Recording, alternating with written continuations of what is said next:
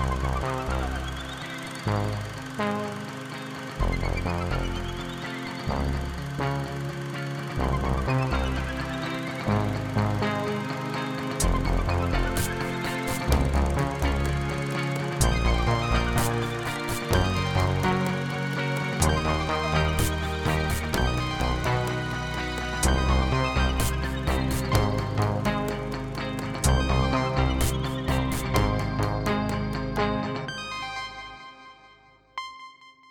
Bonjour, bienvenue dans un nouvel épisode du Balado de Cinébule. Au micro, Éric Perron, rédacteur en chef de la revue. Bien que la période du confinement soit sur le point de se terminer dans plusieurs régions du Québec, les salles de cinéma demeurent fermées et les spéculations vont bon train sur le moment de leur réouverture, sur le retour à la normale des choses. Dans quelques jours aurait dû débuter l'édition 2020 du Festival de Cannes. Eh bien, dans ce nouvel épisode, aujourd'hui, nous ferons tout de même un crochet par Cannes, mais l'édition d'il y a 40 ans, en 1980, année où fut présentée sur la croisette Stalker d'Andrei Tarkovsky. Cet épisode, hors série de notre balado, laisse le micro à Jean-Philippe Gravel, qui fera la lecture de son texte Trouver son chemin dans la zone, publié dans la section Histoire de cinéma du Cinébule, volume 35, numéro 4, automne 2017.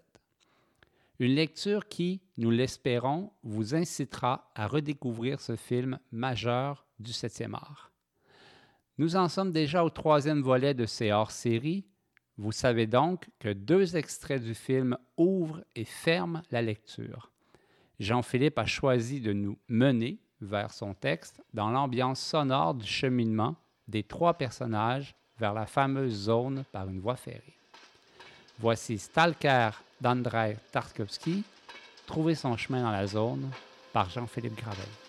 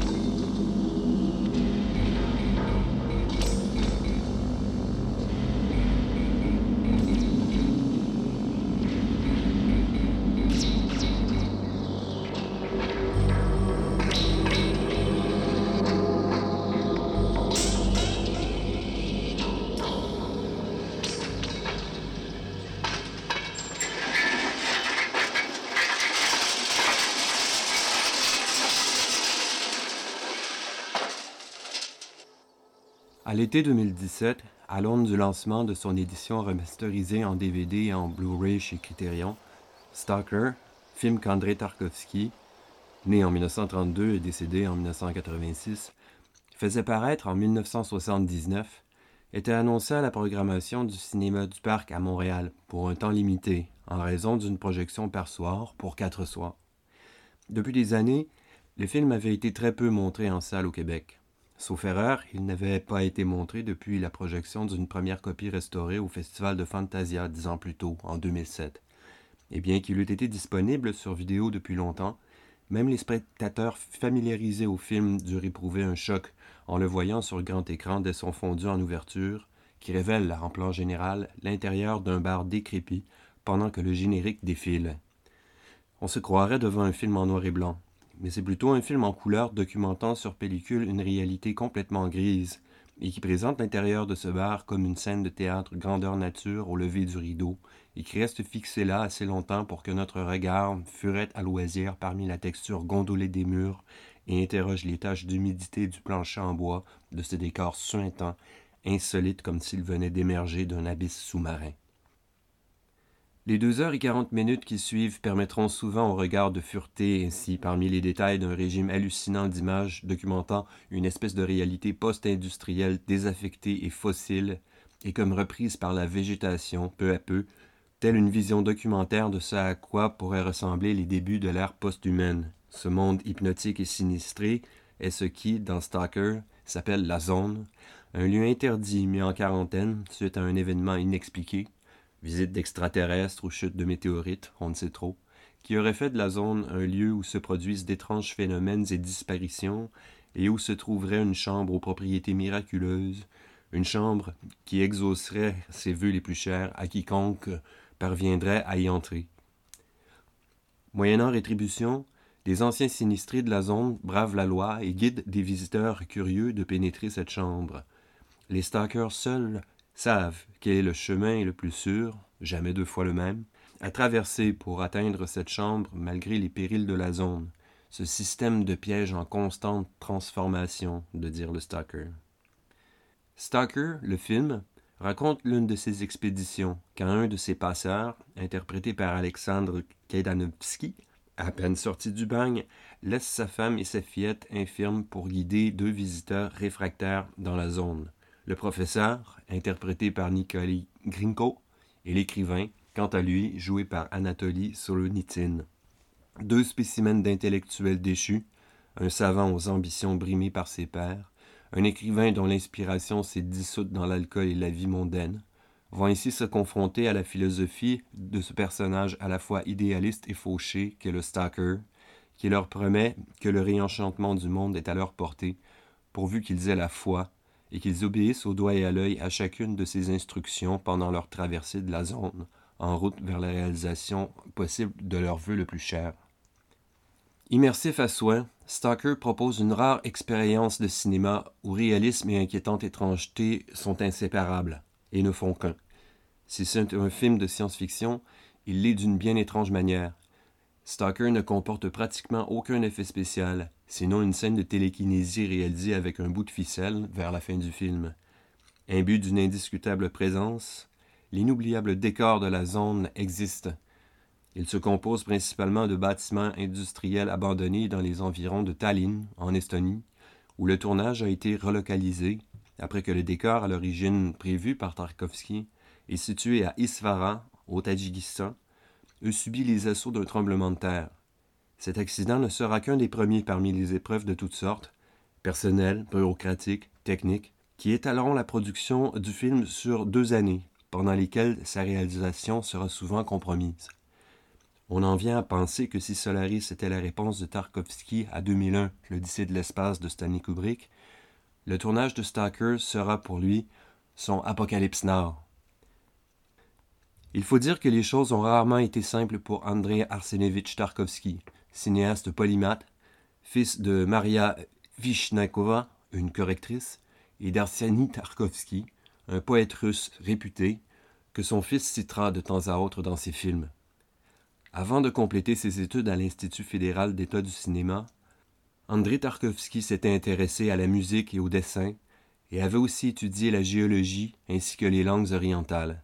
En 1962, la déstalinisation du régime soviétique période qu'on appelle le dégel, permet à l'enfance d'Ivan, son premier long métrage, de voyager à l'étranger et de remporter le Lion d'or à Venise.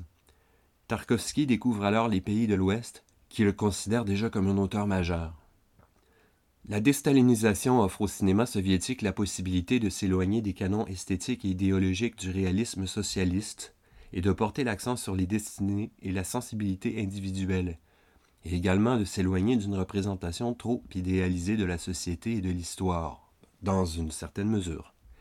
Mais la sensibilité et la poésie exacerbée du cinéma de Tarkovsky, la forme hautement personnelle de ses films, l'idée exigeante et mystique qu'il se fait de l'œuvre artistique, dont la mission serait de faire renouer l'être humain avec ses racines et sa nature spirituelle, dont il aurait été divorcé, mettent constamment le cinéaste en conflit avec les comités de fonctionnaires de la culture d'État.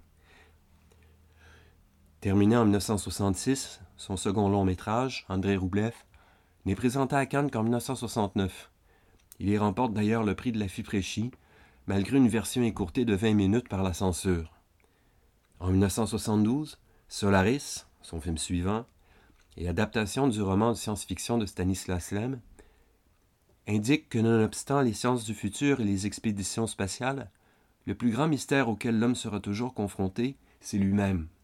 Le film raconte le voyage du psychologue Chris Kelvin dans une base spatiale placée en orbite autour d'une planète comparée à un cerveau protoplasmique, doué de pouvoirs spéciaux, tel celui de matérialiser, après avoir sondé la conscience de ses visiteurs, des avatars d'êtres chers ou disparus. Kelvin est ainsi visité par un avatar de Carrie, son épouse morte depuis dix ans, et tente d'abord de s'en débarrasser. Mais Kelvin succombe finalement à l'attraction du leur de voir revenir, si loin de chez lui, la personne qu'il regrette le plus au monde.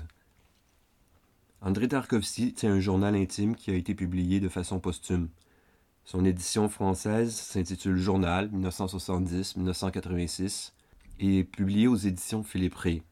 Sa version anglaise, intitulée Time Within Time, The Diaries, est parue chez Faber Faber et la version que nous avons utilisée pour cet essai en raison de sa disponibilité en ligne sur le site dédié au cinéma de Tarkovsky, nostalgia.com.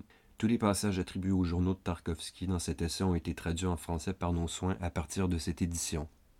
Aussi est-il utile de remarquer que dans sa propre langue, André Tarkovsky intitulait son journal Martyrologue.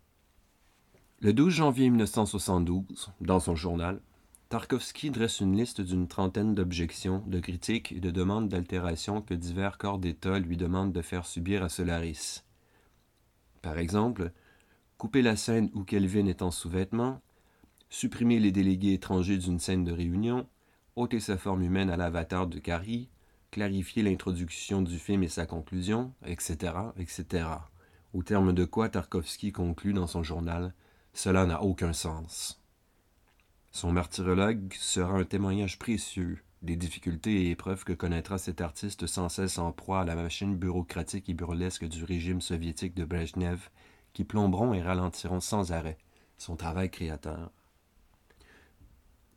Les conflits de Tarkovsky avec le régime, les périodes d'inactivité forcée, les dettes et parfois la maladie ne font pourtant pas dévier Tarkovsky de son entreprise artistique. Son film suivant, Le Miroir, complété en 1975, est peut-être son film le plus personnel, son plus autobiographique, son plus subjectif. Le miroir nous plonge directement dans les méandres de la pensée d'un cinéaste en pleine crise de déficit spirituel et qui s'absorbe dans les souvenirs qu'il a de son enfance et de sa mère. Dans le miroir, la nature filmée par le maître chef opérateur Georgi Herberg s'emprunte un souffle animiste au cours de ce film poétique semi-improvisé où Tarkovsky invente une écriture cinématographique de la mémoire et du flux de conscience qui se laisse librement emporter par les réminiscences, les libres associations, les rêves et les fantasmes de l'auteur. Bien sûr, la direction de Mosfilm ne comprend rien au résultat, et Tarkovsky aura maille à partir avec elle plus que jamais. L'État refusera de faire circuler le miroir jusqu'en 1978, malgré l'intérêt que lui portent les festivals internationaux. quant au marché domestique, la carrière du miroir se limitera au troisième circuit, car en URSS il existe trois circuits de distribution pour les films. Le premier est réservé aux films très commerciaux, distribués partout au pays, par centaines de copies, mais qui circulent rarement à l'extérieur. Le second circuit revient aux films de moyenne audience, pour quelques dizaines de copies diffusées dans quelques grandes villes. Reste le troisième circuit, où une petite poignée de copies du film circule erratiquement dans quelques cinémas confidentiels, avec très peu ou pas de promotion ou de publicité. D'après le journal du cinéaste, sur 72 copies tirées du miroir, seules deux sont finalement mises en circulation dans les salles. Et dans ce climat de tension croissante, le prochain film de Tarkovsky, Stalker, sera le dernier film qu'il tournera en territoire soviétique avant de s'exiler en Europe, soit en Italie puis en Suède. Jusqu'à sa mort en 1986, Tarkovsky dira avoir été forcé de quitter son pays natal tant il se sentait devenu le bouc émissaire de la censure. Il décédera d'un cancer à l'âge de 54 ans, après avoir terminé Nostalgia en Italie en 1983, puis Le Sacrifice, son testament, en Suède en 1986. La genèse de Stalker commence dans la débâcle autour de la censure officieuse du miroir. Débâcle qui s'étirera sur plus de deux ans, une période où Tarkovsky peine de plus en plus à faire approuver ses nombreux projets. Il travaille alors sur une adaptation des contes de Hoffman, qu'il appellera Hoffmania et qui ne sera jamais tournée. Il croit également qu'une adaptation de L'idiot de Dostoïevski lui permettra d'obtenir plus facilement des fonds de la Mosfilm, étant donné que Dostoïevski est un classique de la littérature russe. Sur ce plan, il se trompe et n'obtiendra pas de financement. Entre-temps, il s'attelle également à réaliser une production scénique du Hamlet de Shakespeare.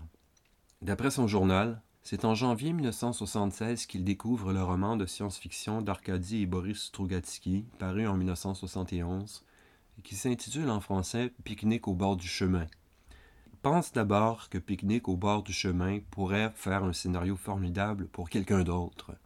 Mais le désir d'en faire son prochain film, finalement, le entra de plus en plus au cours de l'année, car Tarkovsky sent là une occasion de se dépouiller de son écriture habituelle et d'atteindre une plus grande simplicité.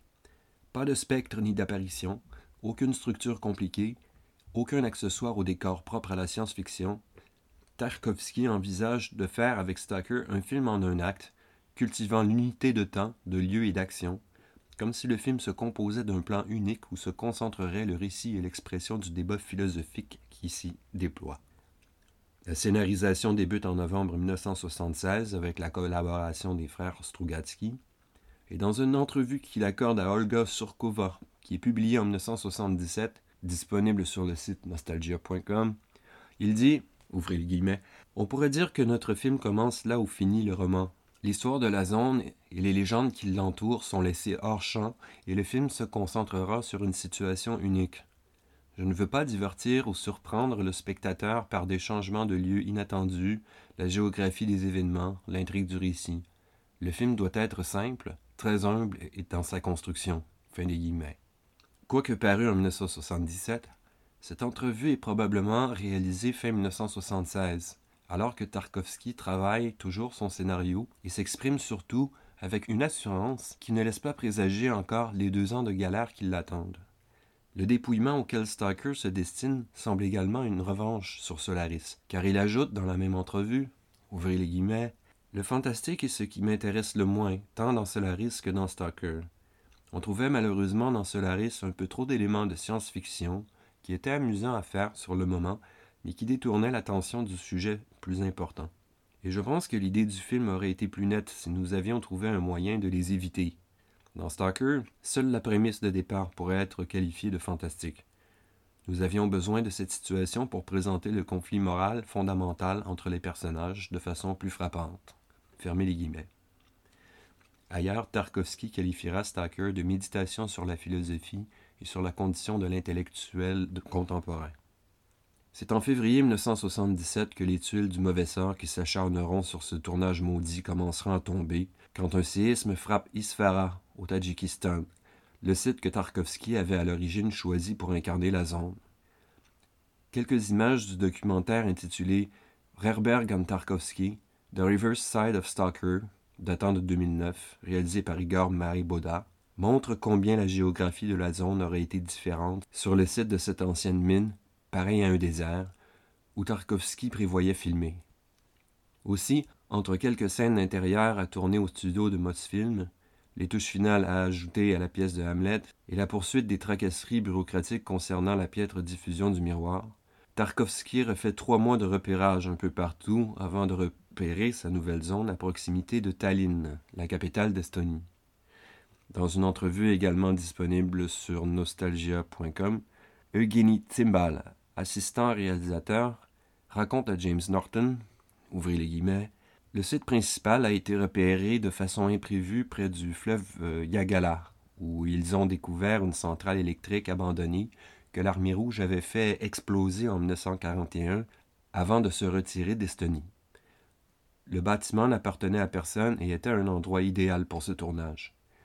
En aval, nous avons ensuite trouvé une deuxième station électrique et ces deux constructions en ruine sont devenues les principaux sites de tournage qui ont, contribué à créer l'atmosphère des événements étranges et mystiques du film. Que la découverte de ces deux sites, si organiquement liés à l'atmosphère étrange de Stalker, ait été provoquée par un accident qui aurait pu signaler l'arrêt de mort du film, montre comment, dans le processus créatif, il y a parfois de la providence dans le malheur. Les ruines près de Tallinn imposent un décor suffisamment hanté et mystérieux pour que les périls invisibles et peut-être fictifs que le Stalker attribue à la zone ébranlent l'incrédulité de ces deux visiteurs comme celle du public. Et la facture post-historique ou post-apocalyptique du décor semble faire converger le passé, le présent et le futur en ce lieu qui préfigure le site du désastre nucléaire de Tchernobyl et sa zone d'exclusion en 1986, comme il évoque surtout la catastrophe de Tcheliabinsk à Mayak, en Oural, survenue en 1957. Qualifié à l'époque d'incident nucléaire le plus important après Nagasaki, cette explosion d'une cuve de déchets radioactifs dans un complexe tenu secret alors par les autorités, puisqu'il s'agissait de tenter d'y fabriquer la bombe, avait contaminé des centaines de kilomètres carrés de terrain et causé l'irradiation de centaines de milliers de personnes. Pourtant, cet incident ne commencerait d'être publiquement reconnu par les autorités qu'à partir de 1972. Dans les décors de Tallinn, la pollution industrielle n'épargnera pas non plus Tarkovsky et son équipe, à en croire le preneur de son Vladimir Charoun, toujours sur le site de Nostalgia. Ouvrez les guillemets. Au haut de la rivière, près de laquelle nous tournions, se trouvait une usine chimique qui déversait en aval des poisons liquides. Et plusieurs femmes, dans notre équipe, ont développé des réactions allergiques pendant le tournage. Pour sa part, James Norton évoque l'image, le plan saisissant dans Stalker d'un bassin où le fleuve s'élargit et qui, dans le film, est couvert d'une écume épaisse, battue par le vent envolé de flocons toxiques. Ouvrez les guillemets. Ce bassin commémore l'héritage catastrophique de la pollution industrielle laissée par l'Union soviétique. De plus, le terme de zone servait aussi à nommer le goulag, ce que le public russe reconnaîtrait. Fin guillemets. Enfin, pour Sharon, il ne fait pas de doute que la mort par cancer de Tarkovsky et d'autres membres de son équipe, incluant ses trois interprètes principaux, soient liés à cet environnement que l'on peut littéralement qualifier de toxique. Juillet 1977. Une autre crise déterminante et majeure frappe le film quand, à Moscou, Tarkovsky et son équipe visionnent une première fois les roches qu'ils ont tournées pendant deux mois. Ils constatent alors que les roches sont inutilisables. Les hypothèses sur la cause de cet incident sont différentes et multiples, mais peuvent se résumer ainsi. De 1. Les laboratoires de Mosfilm ne savaient pas comment développer la pellicule Kodak d'un type nouveau que Tarkovsky avait obtenu d'Allemagne. De 2. Un bris d'équipement dans les laboratoires de Mosfilm aurait gâté la pellicule. De 3. Toutes ces réponses, pour conspirer à tuer le film, sans compter une histoire de pellicule détournée au profit de réalisateurs différents. Quoi qu'il en soit, Tarkovsky, furieux, Limoges Rerberg, le directeur photo qui avait si brillamment créé une partie de l'identité du miroir, et réalise qu'une grande partie du film devra être tournée à nouveau, à un moment où les deux tiers de son budget sont déjà écoulés. Ouvrez les guillemets.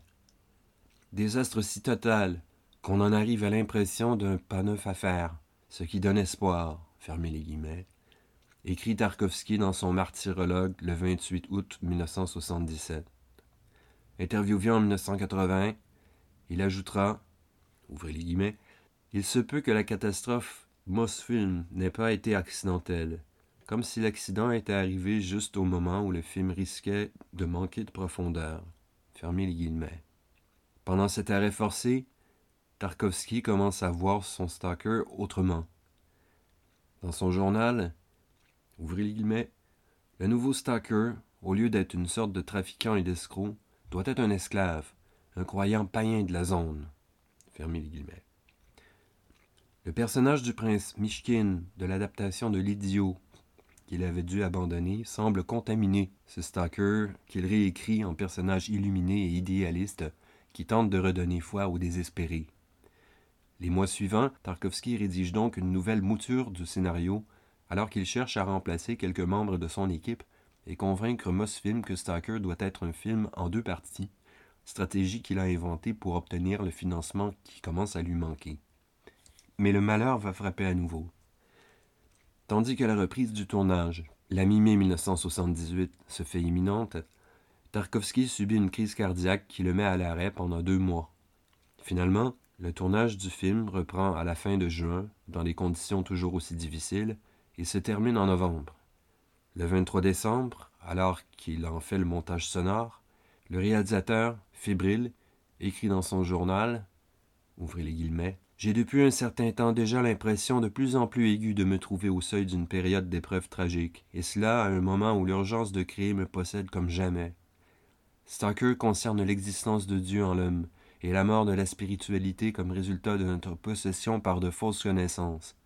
J'ai peur du futur, des Chinois, des cataclysmes, des désastres apocalyptiques. Fin.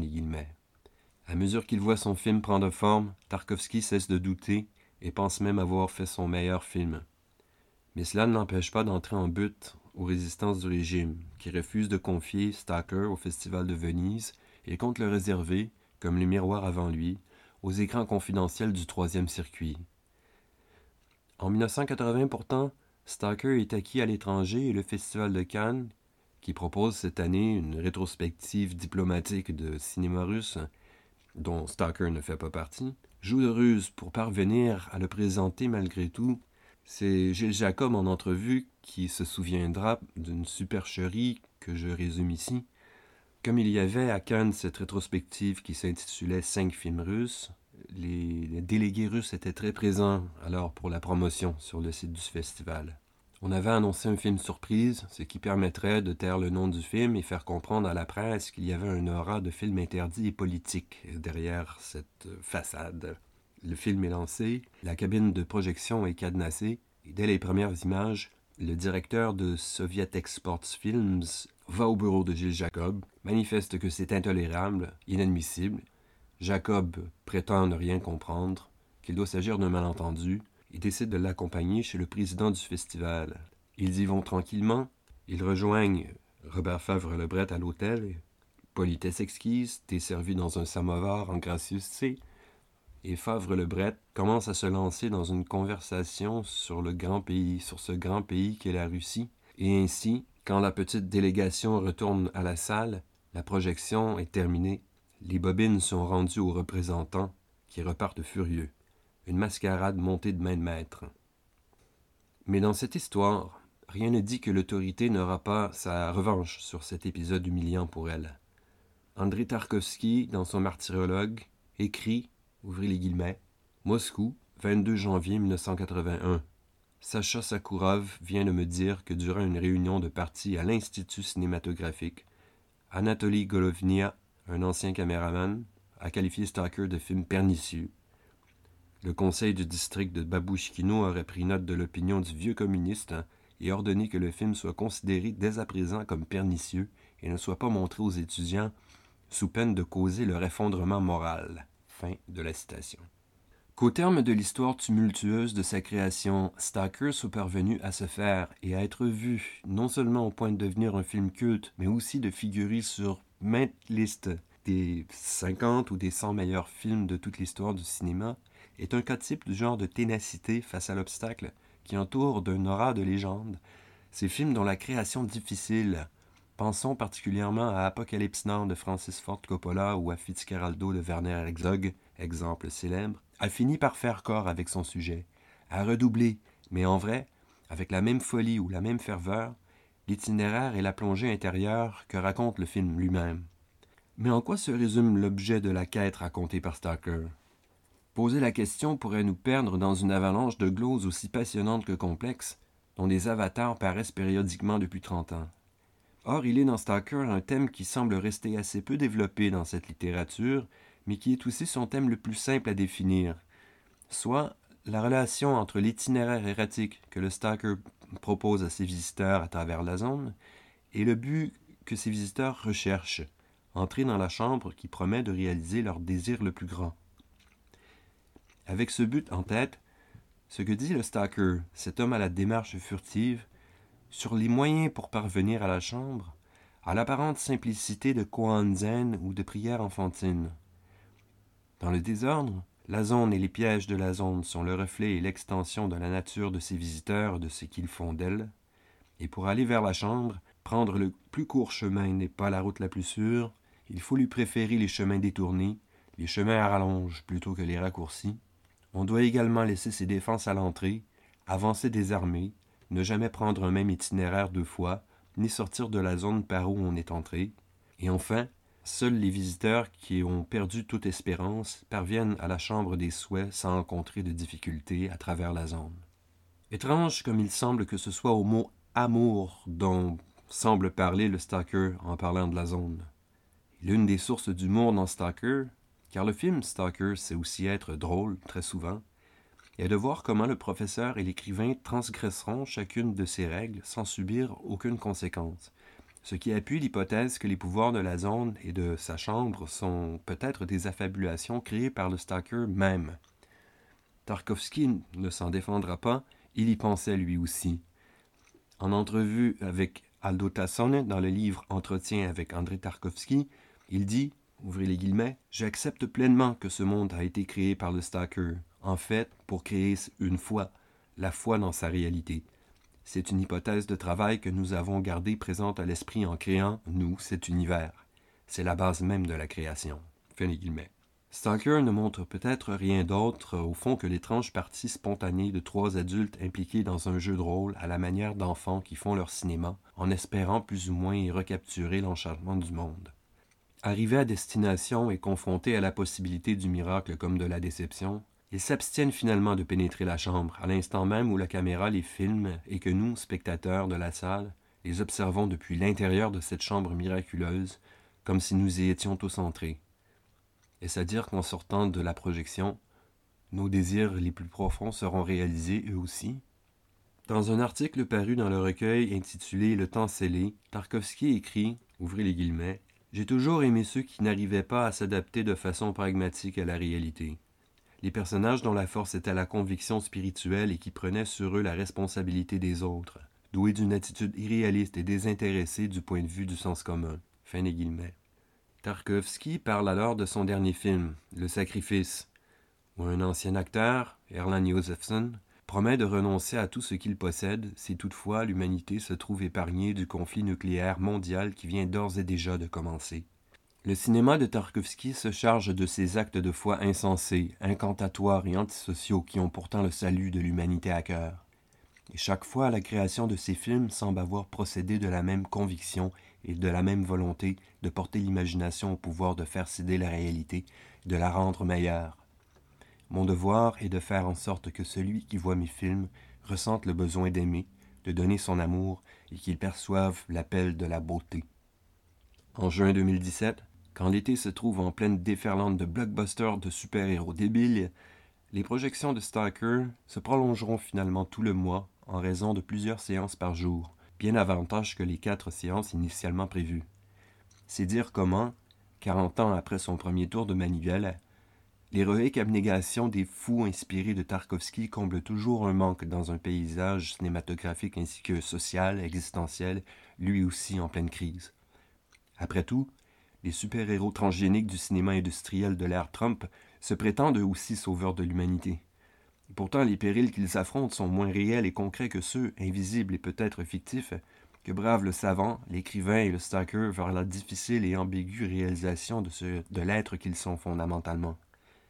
C'est que le héros ici ne peut devenir un sauveur que par ce que le cinéma de Tarkovsky rappelle être à la portée de chacun, la sensibilité créative, la foi, la poésie.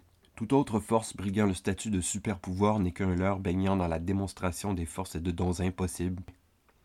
Le cinéma, selon Tarkovsky, n'a surtout pas pour vocation de fournir son soutien à ce genre d'exutoire, mais plutôt de réveiller les forces du don qui ont trop longtemps sommeillé en nous. Et il est peut-être temps que l'œuvre d'art, spécialement du septième, se pense à nouveau comme l'instrument d'un éveil spirituel ou rien.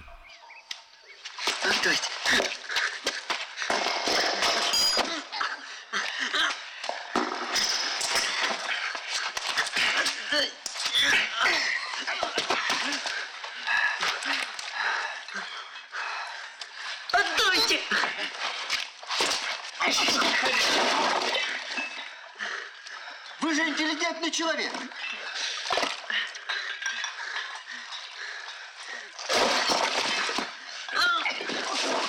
Зачем вы? Вы что? Лицемерная гнида.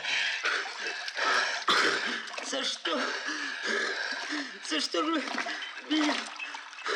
Он же хочет это уничтожить. Он же надежду вашу хочет уничтожить. Отдайте!